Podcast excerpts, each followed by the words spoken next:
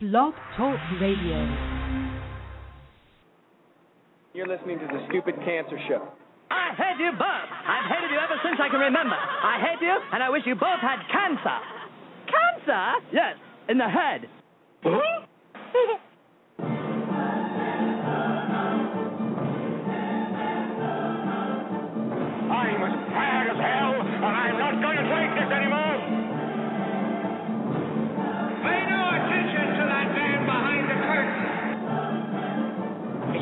you telling me you built a time machine? Out of a DeLorean?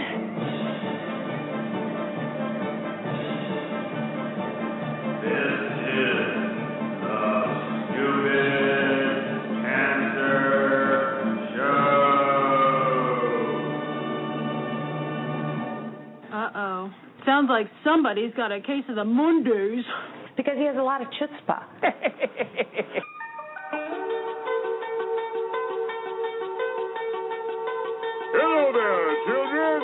Hey, hey, kids. People seem to like me because I am polite and I'm rarely late. and now, the hosts of the Stupid Cancer Show, Lisa Bernhard and Matthew Zachary. Not that there's anything wrong with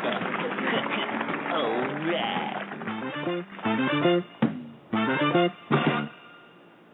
Monday, December 19th, and welcome to the Stupid Cancer Show, the voice of young adult cancer. I am Matthew Zachary, a 15 year young adult survivor of pediatric brain cancer. And I'm Kenny Kane, survivor of my co-host Matthew Zachary, and we are your hosts for the Stupid Cancer Show tonight. Lisa Bernhard is getting married today and is unfortunately not able to join us, but we send our best to her. Uh, it is not okay that 72,000 young adults are diagnosed with cancer every year, so, got cancer, under 40, sucks, huh? Time to get busy living, folks, because the stupid cancer show is changing the world, one chemo infusion at a time. Tonight's show is our season finale with Wendell Potter. Wendell Potter is an infamous health insurance industry whistleblower and author of Deadly Spin, an insurance company insider speaks out on how corporate PR is killing healthcare and deceiving Americans. He's a senior analyst at the Center for Public Integrity. Kicking off our Survivor Spotlight is Laz Rapstrong, a two-time cancer survivor of acute lymphocytic leukemia, the CEO and founder of Rapstrong Records, a hip-hop artist, and a TV producer of musical therapy. You're listening to the sounds of Grace McDermott, our intern alumni of the Stupid Cancer Organization. The Stupid Cancer Show is a production of the I'm Too Young for This Cancer Foundation online at stupidcancer.com anytime. We are not your father's cancer society, and we are bringing the cause of cancer under 40 to the national spotlight where it belongs. So, welcome aboard another fun and exciting romp to the hay on tonight's Stupid Cancer Show, where remission is not a cure and survivorship is all that matters. And a Stupid Cancer welcome to any and all of our first-time listeners here on the Blog Talk Radio Network and on iTunes as we broadcast live from the Chemo Deck, our fabulous studio in downtown Manhattan. As a reminder, the Stupid Cancer Show has a live interactive chat room. During every show, we invite you to join in the fun, connect with our friends, and ask questions of our guests. It is our season nine broadcast finale. Welcome, everybody. Woot woot. We got a packed house tonight, although Lisa's not here. Mr. Kenny Kane, everyone. What's going on? Uh, Dr. Reverend James Manning. What's up? And we have returning champion Grace McDermott. Hello. Welcome back. That was a very sultry hello. I'll be your I'll be your yoga instructor tonight. and our resident male stud, Sean Shapiro. How you doing? Hello, sir. How are you? I'm swell. Wait, so I'm going to start with Grace real quickly. You were in Ireland. You first of all, you were an amazing intern, and then you left us. She was all right. The You- best intern ever. One of them, and then you left. You abandoned us to pursue higher education. I did. How dare you? I know. Where did your trails uh, take you? Um, so I'm I'm pursuing higher education uh, in Ireland actually. So I'm in graduate school there full time now. Um, so I'm home for Christmas. Oh, very nice. Yes. And newly 21 years old. And newly. Oh, newly happy legal. birthday to Grace. Thank you. Wonderful, wonderful. We encourage being over 21 at the I'm Too Young It's for a This nice Cancer thing. Foundation. Exactly, exactly. Well, I'm going to start the uh, the, conversation by saying that I had a very, very good uh, last week.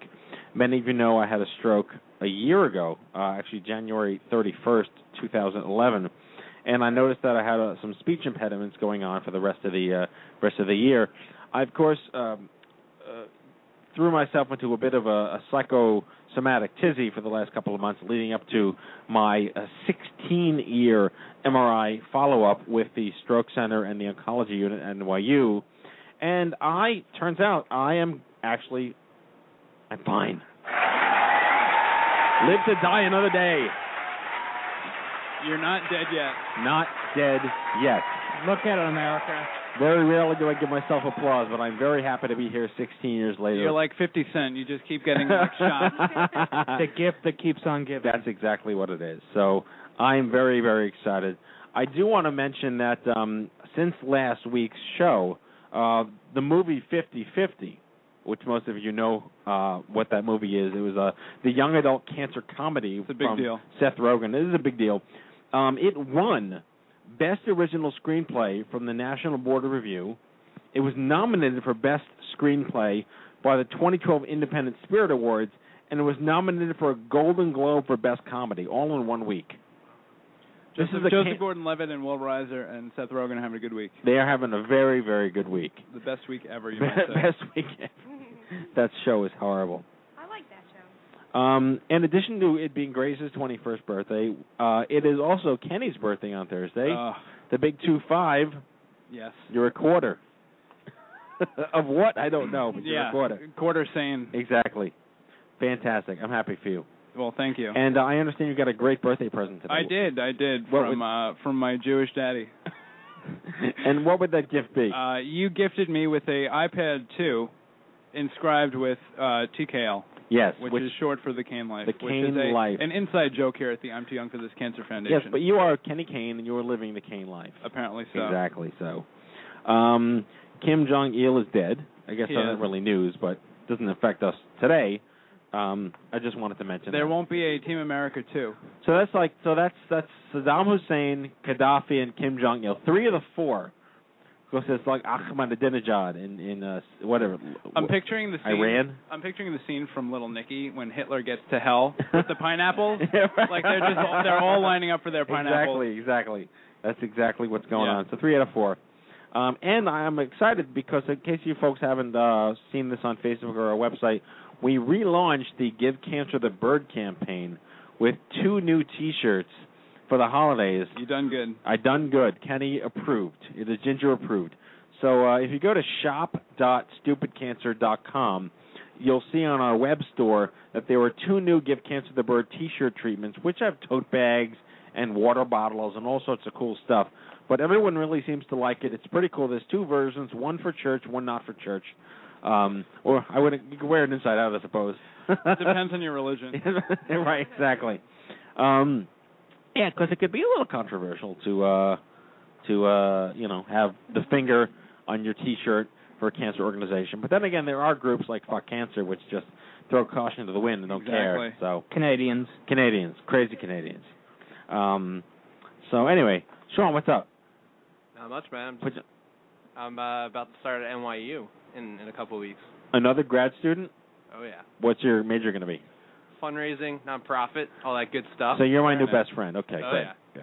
And you got your event coming up soon too, don't you? Yeah, the Hope Gala. We were actually on it the show uh, about a year ago. Yep. Yeah. Yep. Yep. yep. So tell us what the Hope Gala is. Uh, the Hope Gala is an a alumni effort here in New York City, uh, raising money for um, families fighting pediatric cancer. Awesome. Yeah, Awesome. Awesome. Where are you having it this year? it's at Helen Mills. It's in Chelsea here in Manhattan. All right. So, that check that beats the crap out of where you had it last year. It was like six six thousand dollars a square foot or something. Oh God, it was that place was yeah. Capital. It was Yeah. a big place. Yeah. Man, okay. Well, you know what? Our um, our first guest in our Survivor Spotlight is on the uh, on the air. We're going to bring him up in a second. Uh, another rapper, another musician. one. We love having musicians on the show. This season has been littered with talented musicians, unbelievably talented musicians. So um, let's uh, cue up some intro music for him. Read his intro. A young creative force in hip hop music today, Laz, a perpetual underdog, fighting for his life, has overcome cancer twice. Delivering on his promise to never give up with an inspirational album, Laz has delivered with The Cancer. La- I can't. White guys can't say that. Laz is currently working on a new album called The Cancer 2 Remission. Screening his new documentary film Chasing a Personal Legend, he has his own television show called Music Therapy. for Kids at Mount Sinai Children's. Please welcome to the Stupid Cancer Show, Laz Rapstrong. Mr. Rapstrong, how are you? I'm good. How's everybody doing? We are excited to have you on the show, my friend. What's up, Laz? I'm excited to be here. So I uh I don't remember quite how I I met you, but it might have been a random email or something on Facebook and like I like this kid. And I want this kid on the air because we love artists who a survive cancer because that's a good thing to begin with, but who write and compose music and express themselves uh, as a result of their experiences and they give back to the community. You are the embodiment of that. And um, I'm really excited to have you share uh, your story uh, with our listeners here tonight. So why don't you start by telling us how old you are, where you live, your early symptoms. I'm 26 years old. I grew up in New York slash New Jersey, back and forth.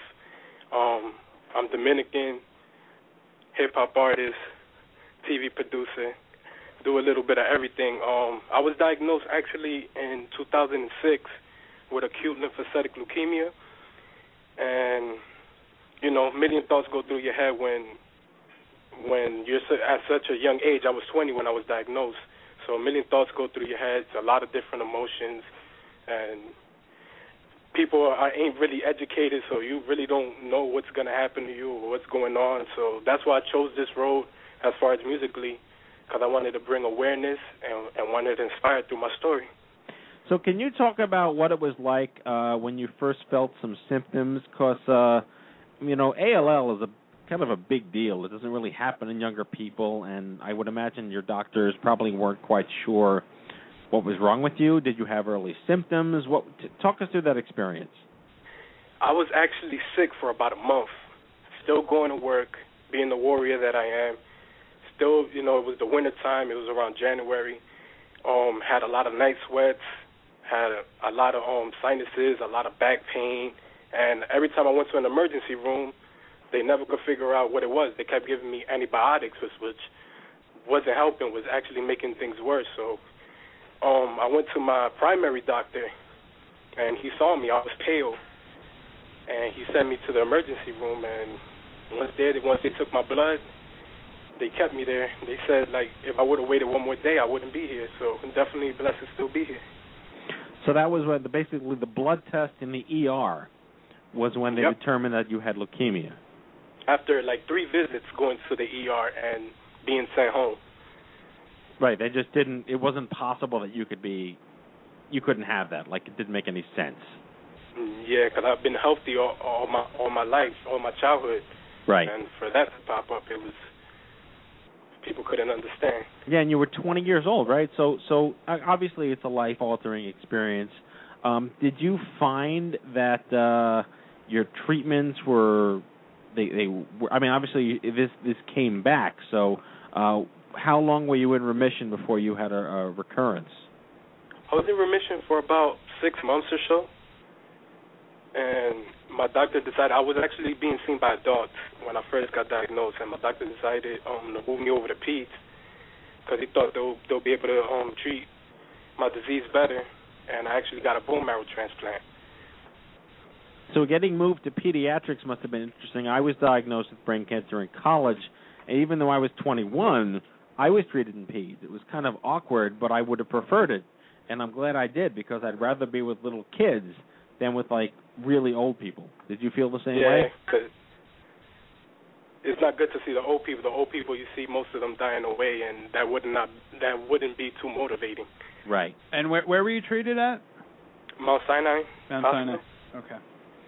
Did you um, meet any other uh, people around your age while you were going through your treatments, or you mostly with your friends and family? No, that definitely met a lot of people. I'm actually um I was a public speaker for them, so I spoke to a lot of patients that were in my position after I had my bone marrow transplant, and you know gave them advice, things that I didn't expect, and you know just helped a lot of families out speaking to them before they actually went through the process of getting chemotherapy and radiation. Did so? Were you a um, were you a musician or a writer um, before you were diagnosed as well?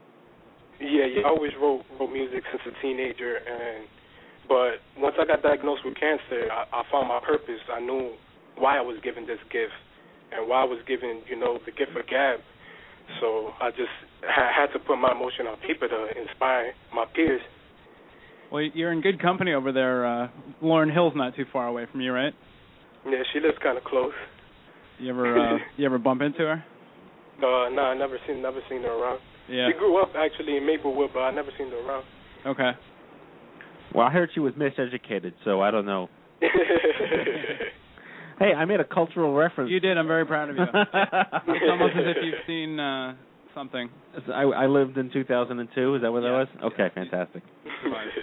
So, uh, so talk to us about the kind of music that you write and and how sort of the the the ethos of of how you compose these days and your music.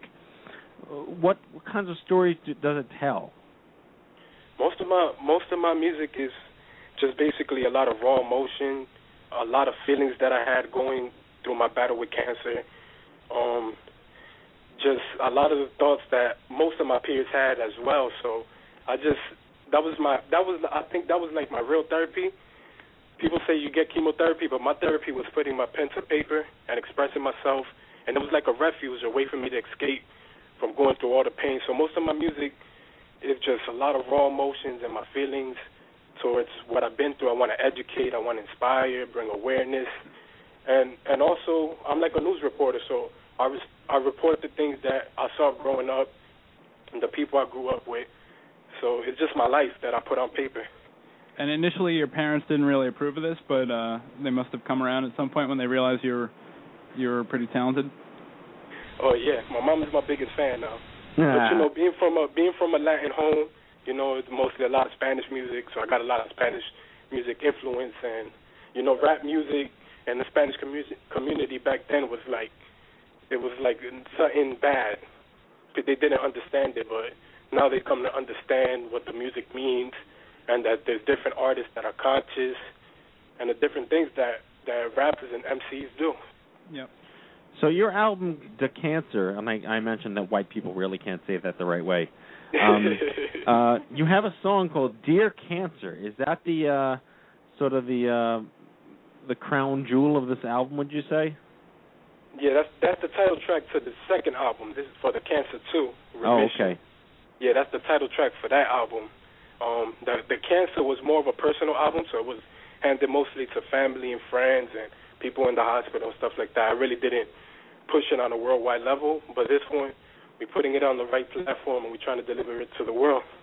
Well, we're going to play that song right now live on the air. Do you want to just tell us anything more about it? Dear Cancer is just a song about raw emotions, feelings that me and my peers had going through the struggle and, su- and surviving the disease, and it's just the way I felt. I just felt like giving cancer the middle finger. We're right there with you. Okay, well, this is Dear Cancer from Laz Rapstrong's album, The Cancer to Remission. Here we go. Dear Cancer.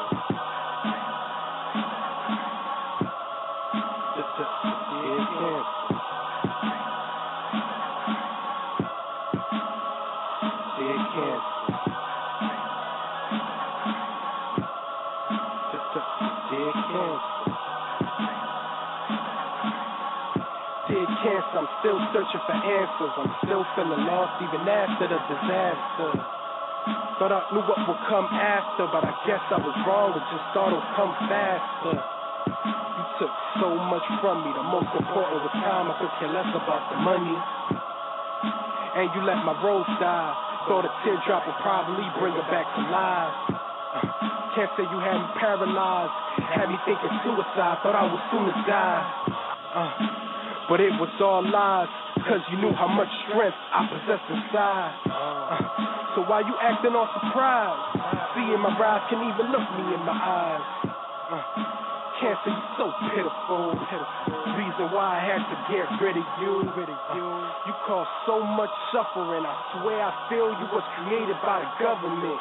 Uh, but that's another subject, kid. For too many years, shit, you had me running scared. But now it's no fear, I'm declaring warfare. I'm standing up for my peers. Uh, the bald heads with no hair.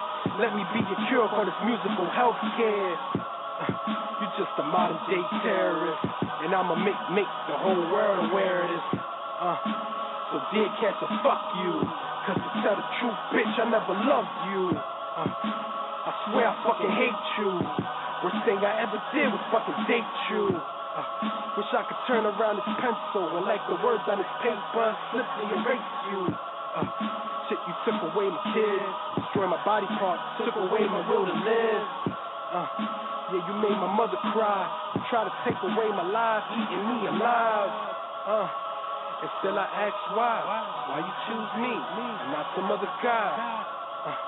Cancer, you put me through hell, had me in the hospital just like a cell. Uh, recalls read and get well. Last hope of speedy recovery in your health. Uh, feel I was destined to fail, but by the grace of God, the kid was able to prevail. Uh, I throw up at the sight of you. You make me sick, bitch. Who the fuck invited you? I think it's time to say goodbye to you. So right now, I'm cutting off ties with you. Dear cancer.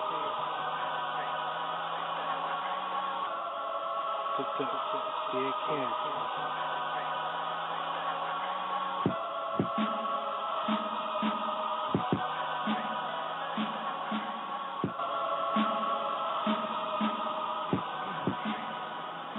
Well, that was powerful.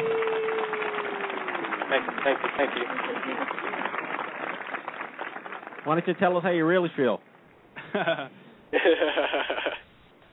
I just I just had to personify cancer as a female and just being in a bad relationship. So that's how I addressed it. There you go. I'm sure no woman takes offense to that. that was uh, that was some great production work. That was good stuff. Um, Yeah, well, we have a few out- minutes left. I, I want you to. Can you talk to us about? y- y- This, you're very. uh, You're part of a documentary film, or you're making one yourself? No, I actually did a documentary film, and um, they flew me out to Minnesota. Out of a 100 films, we got picked, and we came in. Uh, out of a 100 films, they picked eight, and we actually came in second place at a um, film festival out in Minnesota. That's awesome. What's the film about? Obviously, your story, perhaps. Yeah, my story just shows my upbringing. It shows my battle with cancer, me in the studio, me composing, me actually going through dialysis because I also had a kidney transplant. So just just everything, every just the whole the whole story. And um, uh, so, did you have health care at the time? Oh yes, So pretty much everything was taken care of. yeah, everything was taken care of. That's fantastic. That's fantastic. And I'm reading here that you you are clearly a lazy person because you you not only have two albums and a documentary film, but you have a television show, right? Yes, it's called musical therapy. And uh, what's on- that about?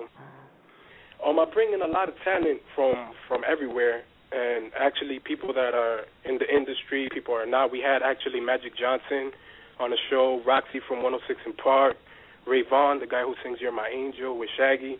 Um, we bring in a, a lot of different people. It's um, Mount Sinai is the first hospital to have a live interactive TV show for the kids where they could call in, win prizes, talk to the guests.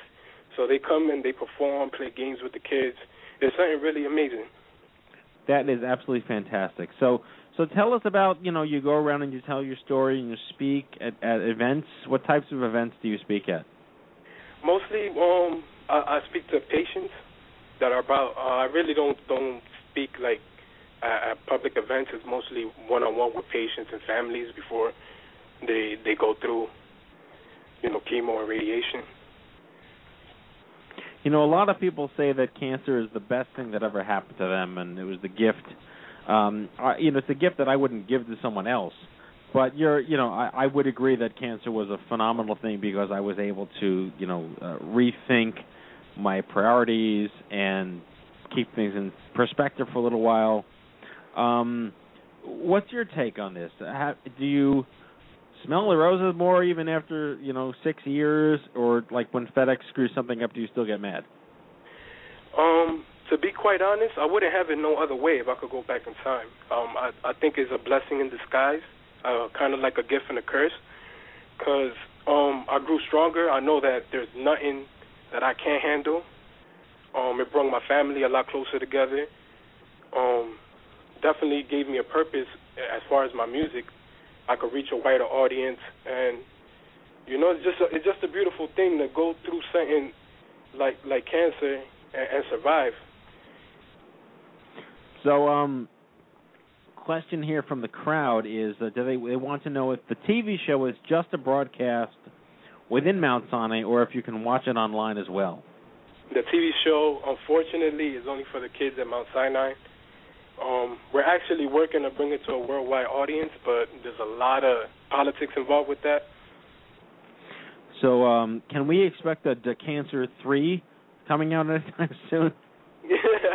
no, um, after this album, The Cancer Two, that that'll be the last album titled The Cancer.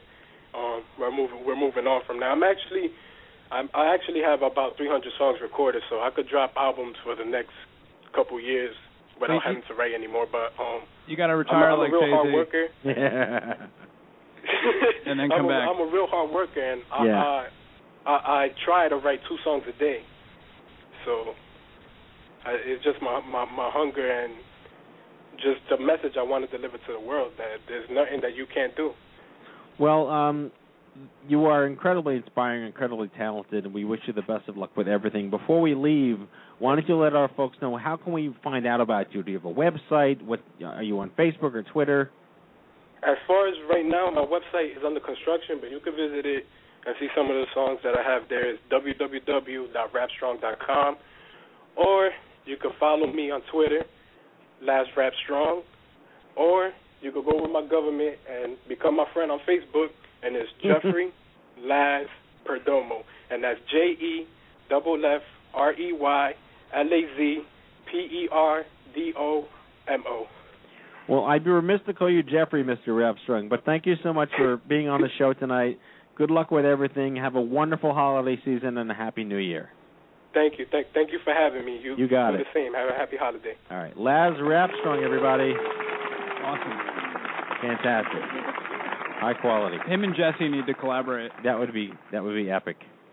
All right, let's get to the news here real quick. Hello, and um, I'm Kent Brockman, we'll and bring this out is Wendell. High on Cancer. Just the facts, ma'am. So epic. All right, folks. During this part of the Stupid Cancer Show, we announce to our listeners a whole bunch of newsworthy programs, events, and services that we don't want you missing out on. They're all free.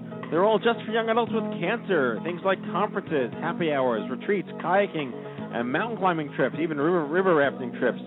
Uh, finance webinars, college scholarships, bar crawls, concerts, tweet ups, support groups, and more. All just for young adults with cancer. If you have something coming up that you would like us to spread the word about during this part of the Stupid Cancer Show, send us an email to info at stupidcancer.com. That's info at stupidcancer.com. Head on over to events.stupidcancer.com, your one stop calendar for all of our social and educational events nationwide. Stay in the loop because we don't want you missing out because there's something happening in your neck of the woods.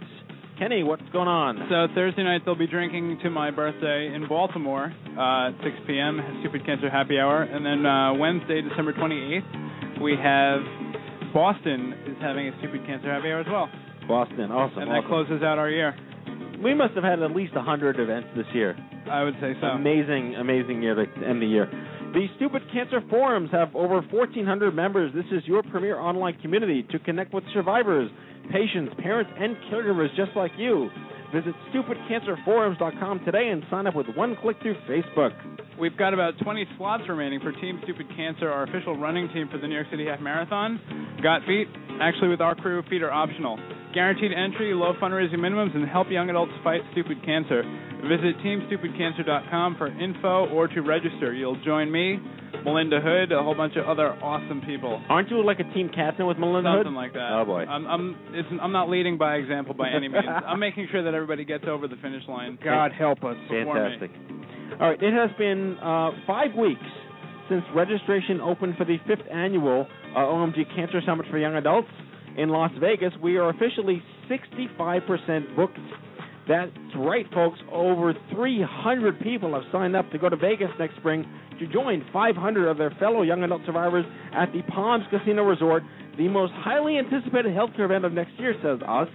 Check out the OMG Players Club, an exciting new fundraising challenge where you could earn up to $600 in travel reimbursement and even a brand new iPad. Visit OMG2012 stupidcancernews.org. And, And that that is your Stupid Cancer News.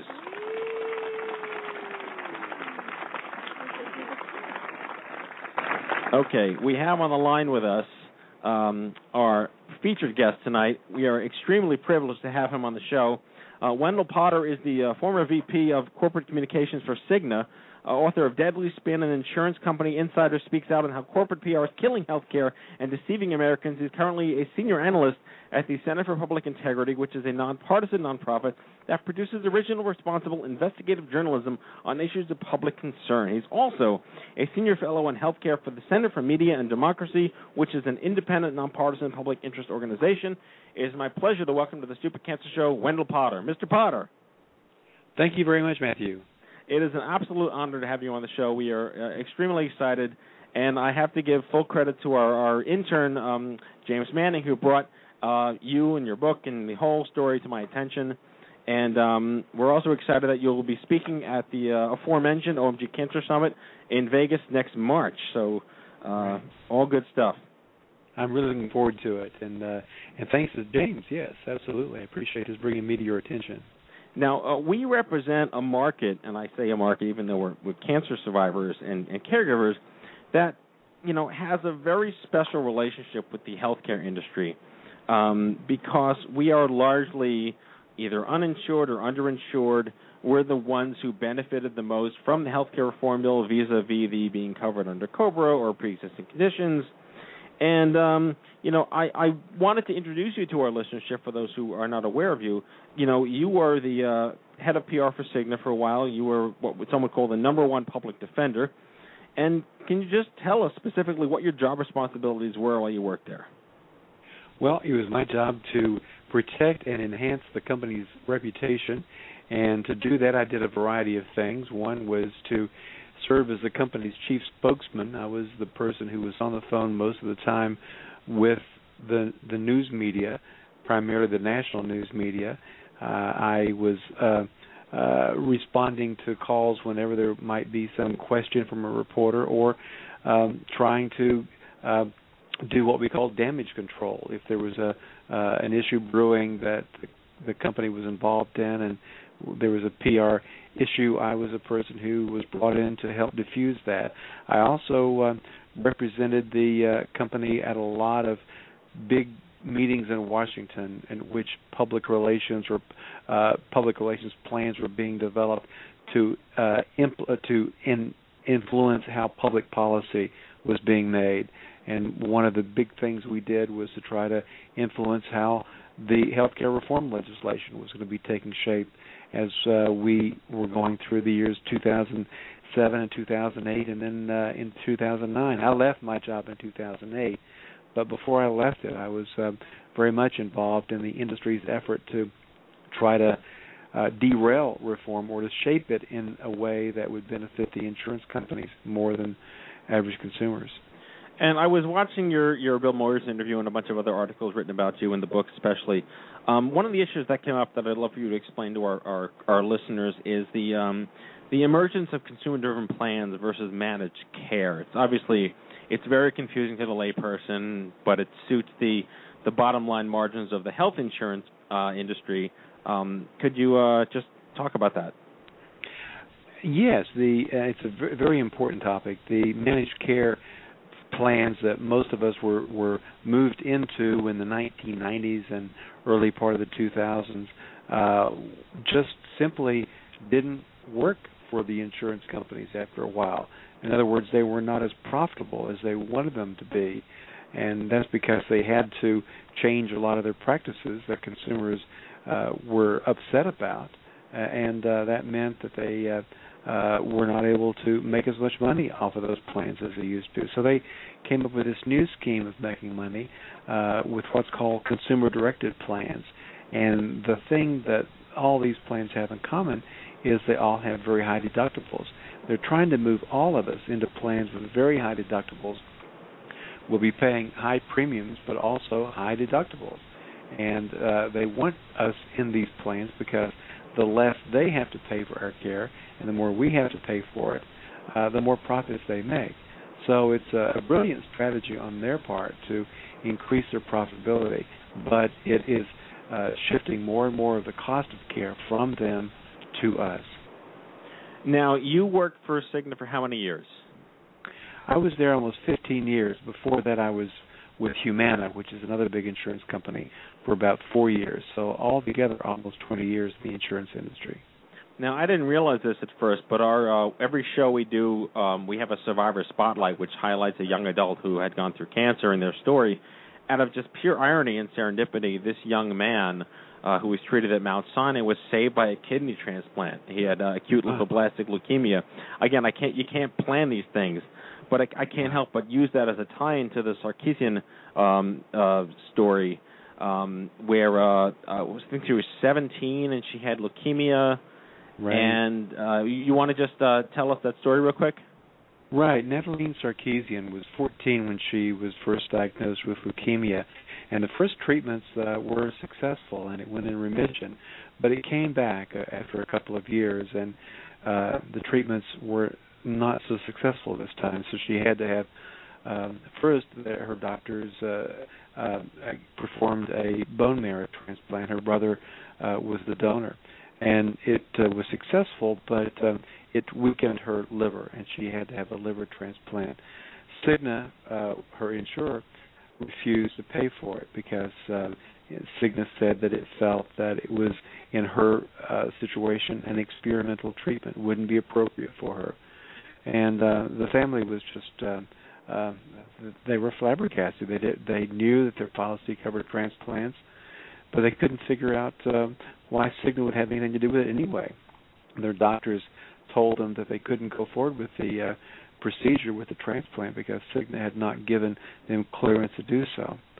Uh, so the family uh, uh, put together a very big protest, and it attracted a lot of attention to the point that Cigna finally agreed to uh, provide coverage for the transplant. But regrettably, it was uh, it was too late. In the space of time from when the doctors first asked for coverage for the transplant and when the company finally agreed to do it, so much time had passed that she got sicker and sicker, and uh, Nataline's other organs began to uh, to shut down.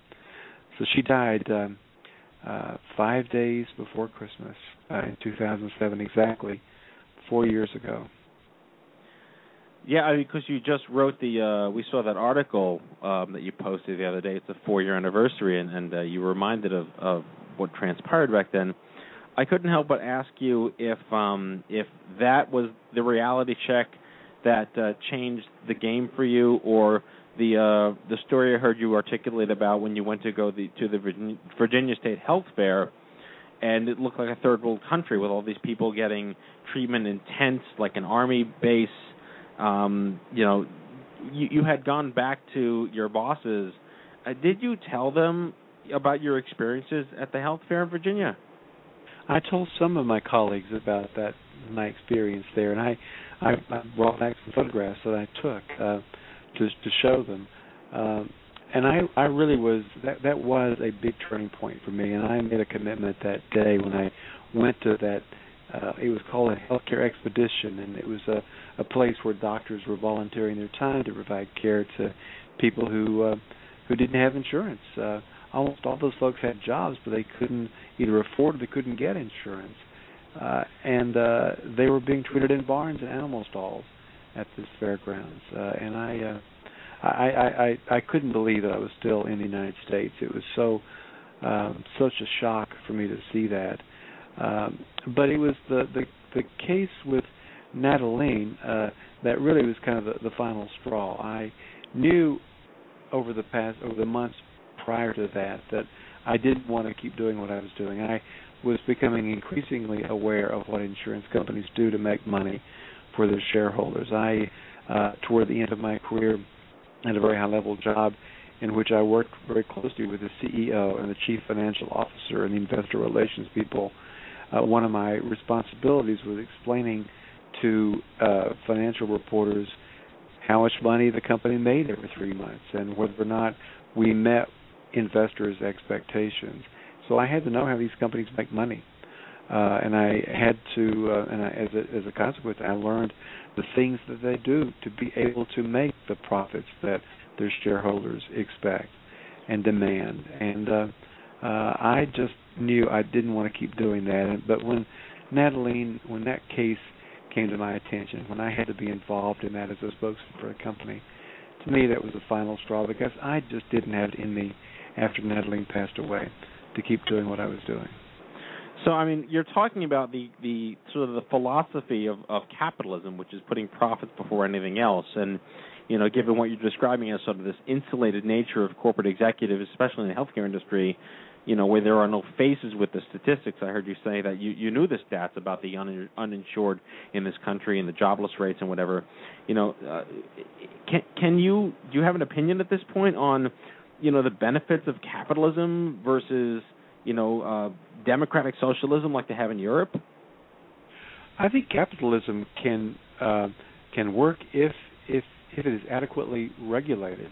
Uh, and uh, the problem is that we've gone many years without adequate regulation of a lot of our corporations, and it's uh, getting uh, worse. So the, the corporations are are getting increasingly powerful to the point that they are staging big uh, uh, PR campaigns run through the U.S. Chamber of Commerce to try to make us think that they're not regulated enough, uh, which is uh, absolutely outrageous. But they're they're doing that, um, and it certainly was evident in the health insurance industry, uh, in which you've got we're the only we're the only company on the planet that allows for-profit insurance companies to control uh, a country's healthcare system, and we do that in this country, uh, and uh, that's because it has been so inadequately regulated in over the past several years, and uh, uh, and because what you know we used to have a system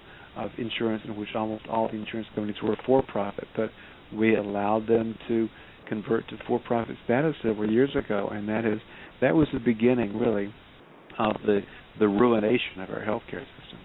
Is that um so that's sort of how Michael Moore's movie Sicko starts. It starts with the origins of Nixon and Kaiser uh Permanente, correct?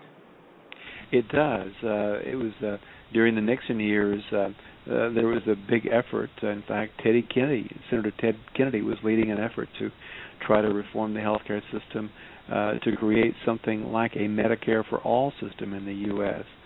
But uh, uh Nixon uh, came up with the idea of trying to keep the private sector in place uh, by shifting a focus to HMOs, uh, and then that subsequently led to a, uh, an influx of big insurance companies into the business because of uh, and they began to acquire HMOs that were already in existence, and they became these huge corporations that they are today.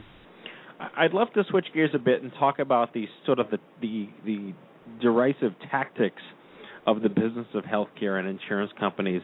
I'm going to turn the question over to James, our intern here. Um, uh, James, your question about the medical loss?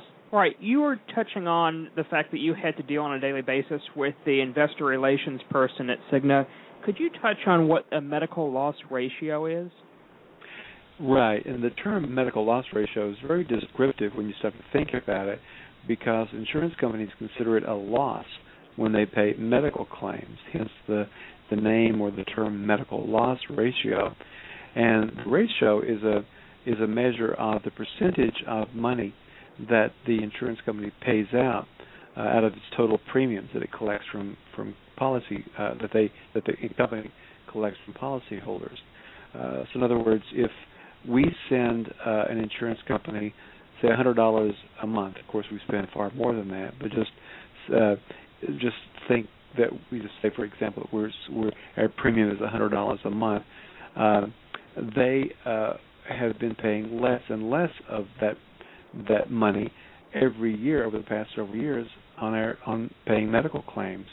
Um, that's because shareholders have been pressuring insurance company executives to spend less of our money on our health care so that more money would be left over to reward them in profits. Uh, and um, uh, that ratio used to be uh, back in uh, around 1993. It was about 95%. In other words, uh, insurance companies back then were spending about 95% of our premium dollars on our health care, primarily paying our claims. Uh, now it's down to about 80%. In other words, we have seen an erosion of that much, that significance, uh, over just the past 20 years, even not even. Uh, and uh, uh, that's why one of the most important provisions of the health care reform law was a provision that makes them spend at least 80% of what we pay in premiums on our health care. Do you see that that will actually be helpful, or, or by and large, do you feel that most insurance companies are already paying out at 80%?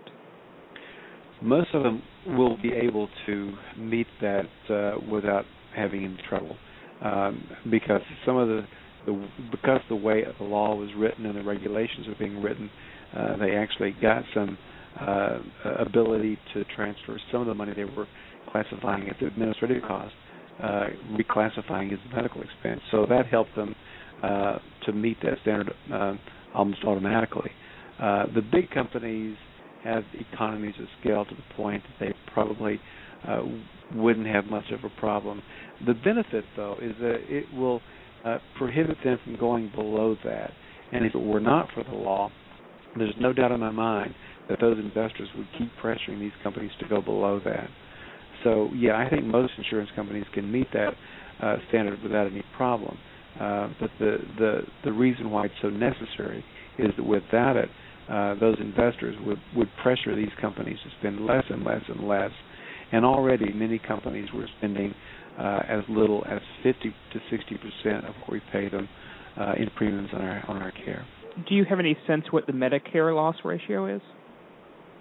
In Medicare, uh, it's uh, the the percentage that they spend on administrative cost is extraordinarily low compared to private insurance. Uh, in the Medicare program, they only spend only about three percent uh, is devoted to um, administrative functions. Brian, I heard you say that it's like 25 cents of the dollar is to like overhead and bloated CEO salaries and whatnot, correct? Right. In the in the private sector, it's uh, 20 to 25 percent. Absolutely is. So, um, going back to this idea of disenfranchising the the patient or the the customer in a sense for for the sake of profit, you know, when we talk about, you know, denying obviously needed coverage, it's a largely faceless interaction. But uh, my VP operations, Kenny, here on the show, um, he used to be a pharmacy tech, so he was in front of the people denying them coverage. Kenny, you want to just talk about that? Sure. Hey, Wendell. Uh, so hey. I did I did eight years of retail pharmacy, and uh, you know I was the one processing the claim and getting the uh, either the denial or the you know needs prior authorization and uh, it was a very hard situation to be in. And I found that as I you know, I started back in '04, so I found that as I ended, you know, in '07 and '08, that it was very, very much more frequently uh, the case that something would need a, a pre-auth, whether it was even like an antibiotic uh, or a cough medicine.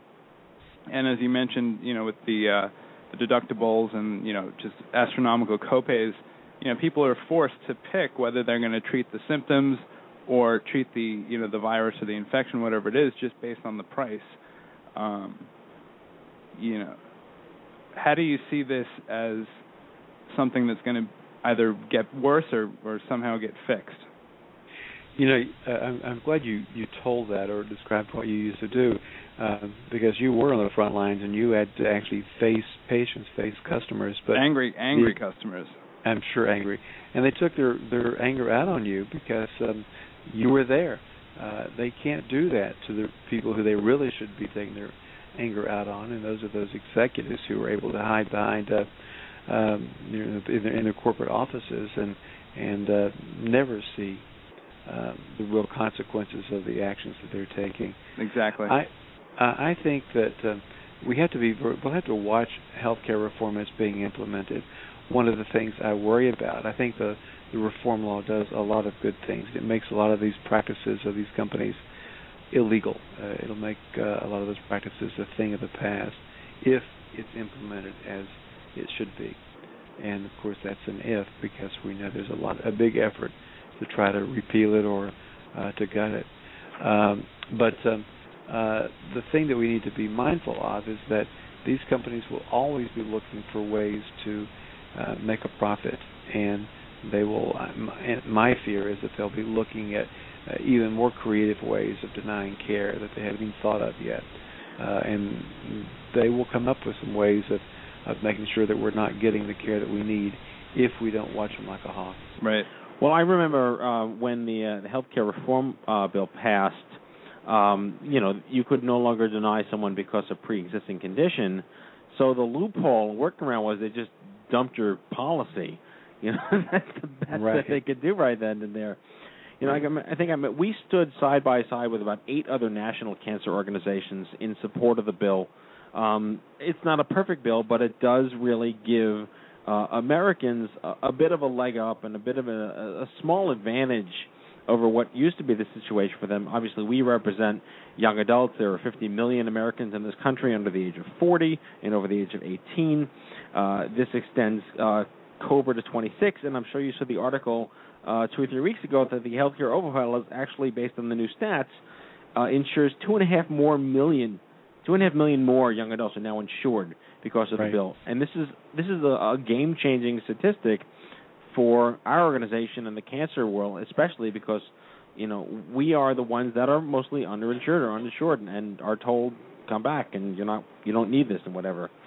Um, you, you, you're so right, and, and my daughter is one of those two and a half million uh, young adults who now has coverage because uh, the job that she has doesn't offer benefits, and she was able to go back on uh, uh, the policy that my wife and I have.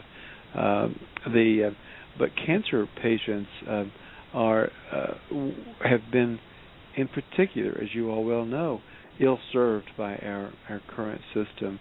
Uh, many uh, cancer patients have seen their policies canceled uh, because their insurance company went back to look at an application looking for some excuse, some reason to cancel their policy, uh, to rescind it. And uh, uh, uh, Congress, as you may know, did an investigation of just three companies uh, into this practice of rescind, rescinding policies and found that over a course of a, about five years, three, those three companies rescinded more than 20,000 policies. And most of the people who had those policies were very, very sick. Many of them were cancer patients. And uh, by by canceling those policies, those companies avoided paying out more than 300 million dollars. right. And that money should have been gone to uh, should have gone to providing uh, treatment for those people. But instead, uh, they went into shareholders' pockets. Would you say that it's worse being uninsured or underinsured?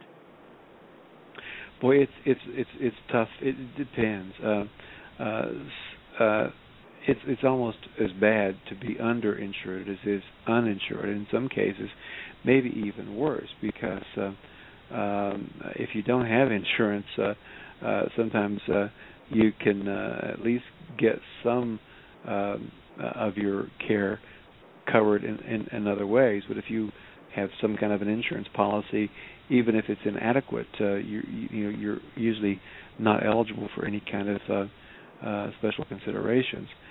Uh, it, it could be just devastating for someone who's underinsured, and people who are underinsured are in these high deductible plans, or they're in plans with such limited benefits that the care that they need is is not covered, or there are annual or lifetime caps.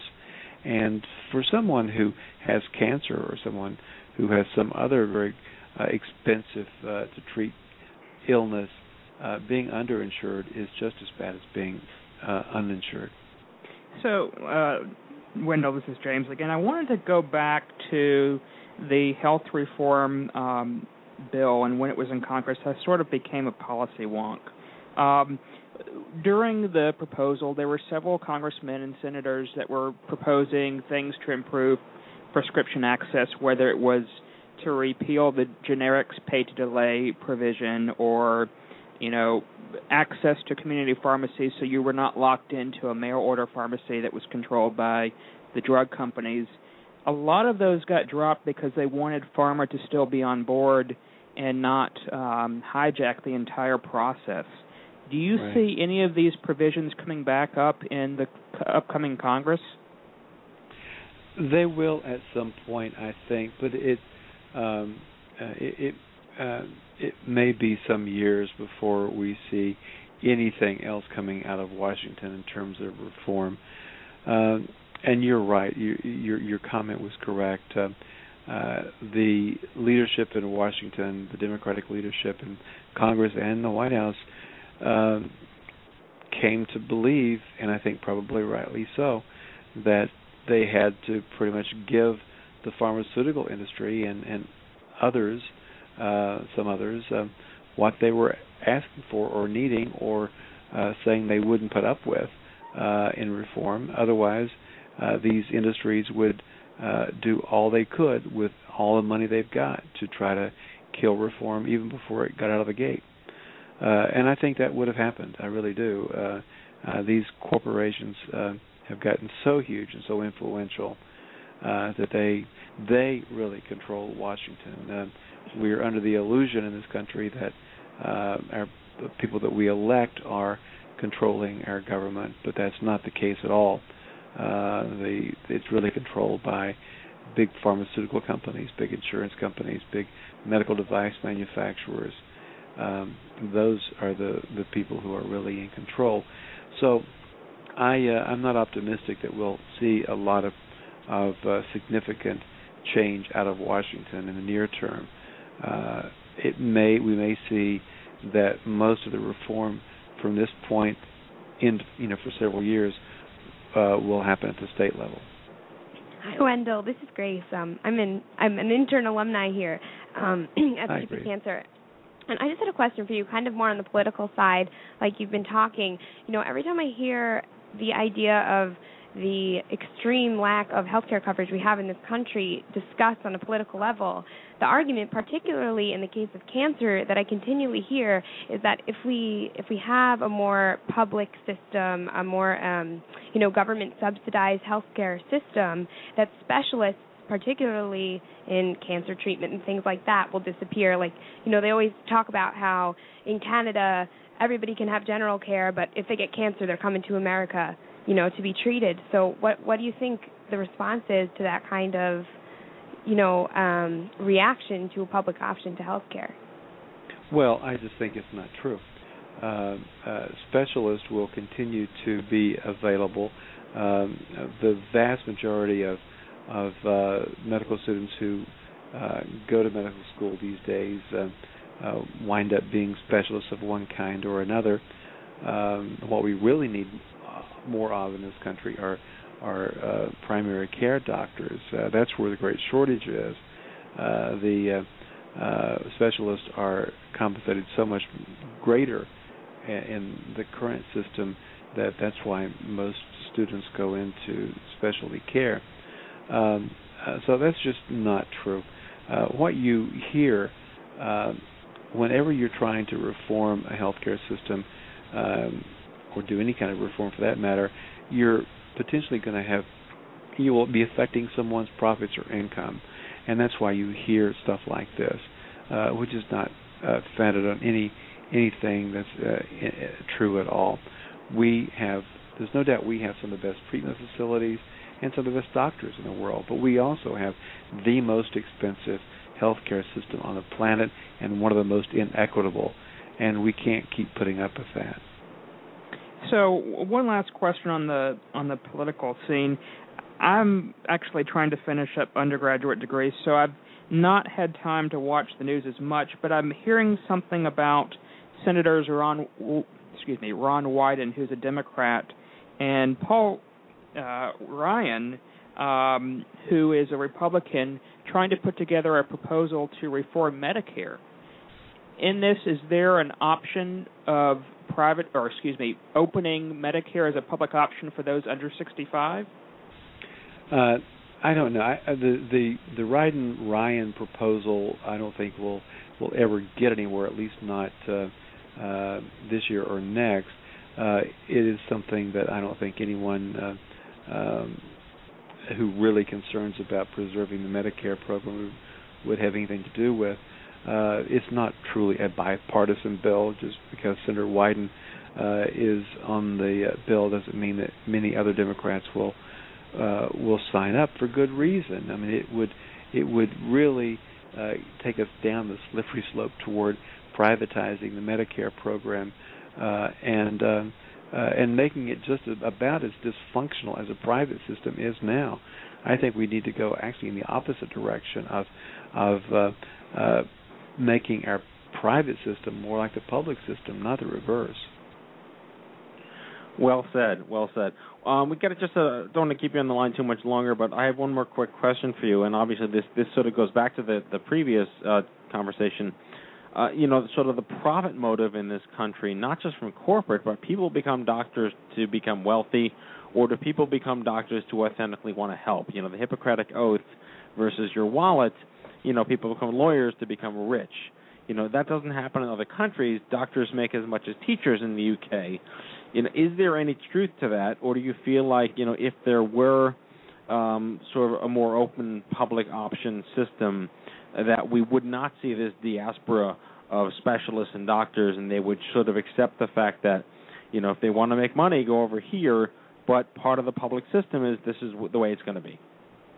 I, I do think we, we will. There's much that has to be changed in the future, and one uh, will have to be incentives for uh, people who go into medical practice to to go in it more for the fact, uh, more for the desire to save lives and and keep people from getting sick in the first place, uh, than just to make a lot of money. Uh, but medical schools are so darn expensive now. Yeah. Um, uh, that that that's one of the reasons why uh, we have so much specialization in this country. Uh, so there's a lot that has to be changed, and actually, the, the Affordable Care Act does make some, I think, the beginnings of of some efforts to, for us to have a more rational means of um, uh, healthcare delivery uh, as well as healthcare financing. Well, I can't uh, thank you enough for taking the time to be on the show uh, with us tonight. I'll end with my favorite quote from one of your interviews, the uh, the RFK quote: "The hottest places in hell are reserved for those who, in moral crisis, remain in neutrality." Uh, clearly, you have made an epic decision to be the the good guy, and I uh, applaud you for your efforts. Uh, the book is called Deadly Spin: An Insurance Company Insider Speaks Out on How Corporate PR is Killing Healthcare and Deceiving Americans.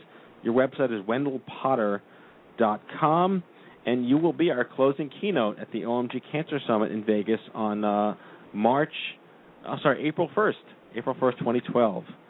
Well, thank you very much. I'm uh, delighted uh, to have that opportunity, and I applaud you for all you guys do. Thank you for doing it. Thank you, Wendell. Take care. Happy holidays and Happy New Year. Happy holidays. Thank you. Bye bye. Okay, bye. Wendell Potter, everybody. Big applause. Epic interview. Awesome.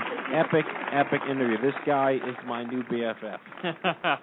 Fantastic. Great questions, uh, James. And sorry, Grace, you got shot down. I actually, I actually agree with him.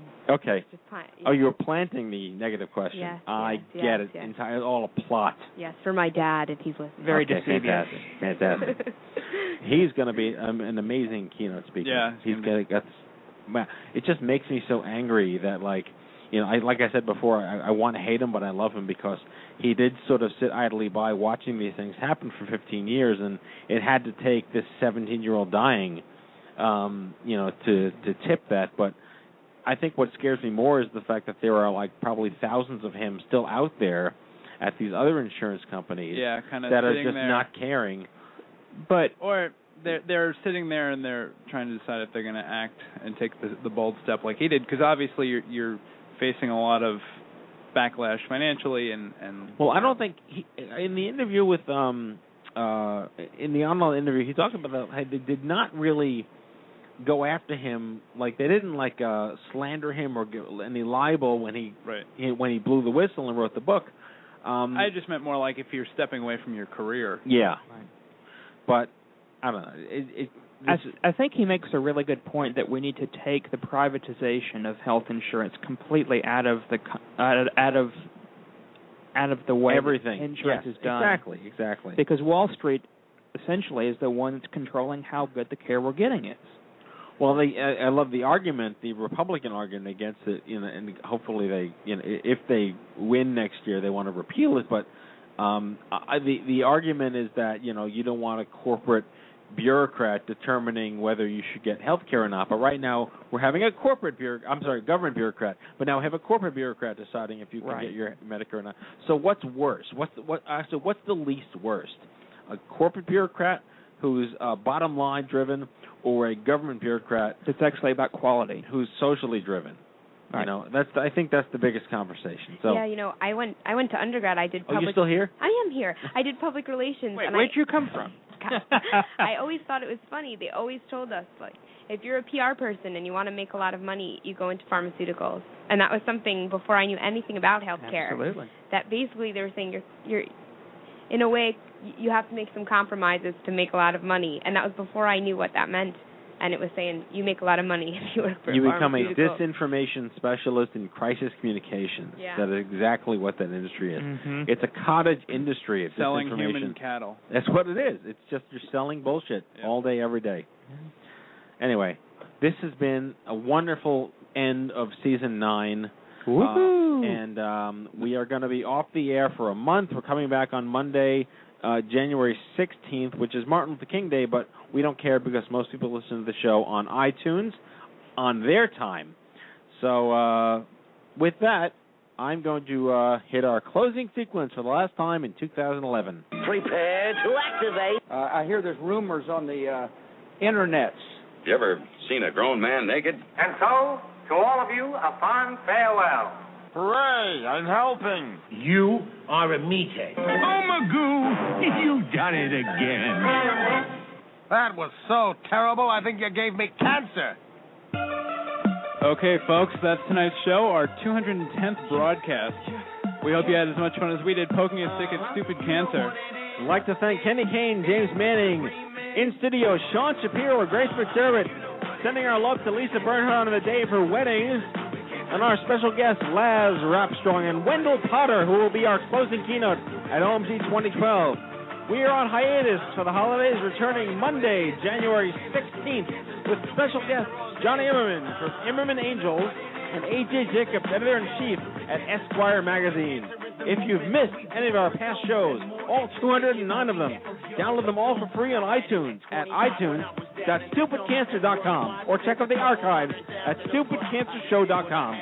Remember, folks, if it ain't stupid, it ain't cancer. Live from the chemo deck, on behalf of Lisa Bernhardt and myself, and the whole team here at the Stupid Cancer Show, have a great week, happy holidays, and happy New Year. Peace out. Watching classmates graduate while you're still stuck in a bed. Up in the hospital, inpatient, fucked in the head. Hey yo, we gotta raise awareness.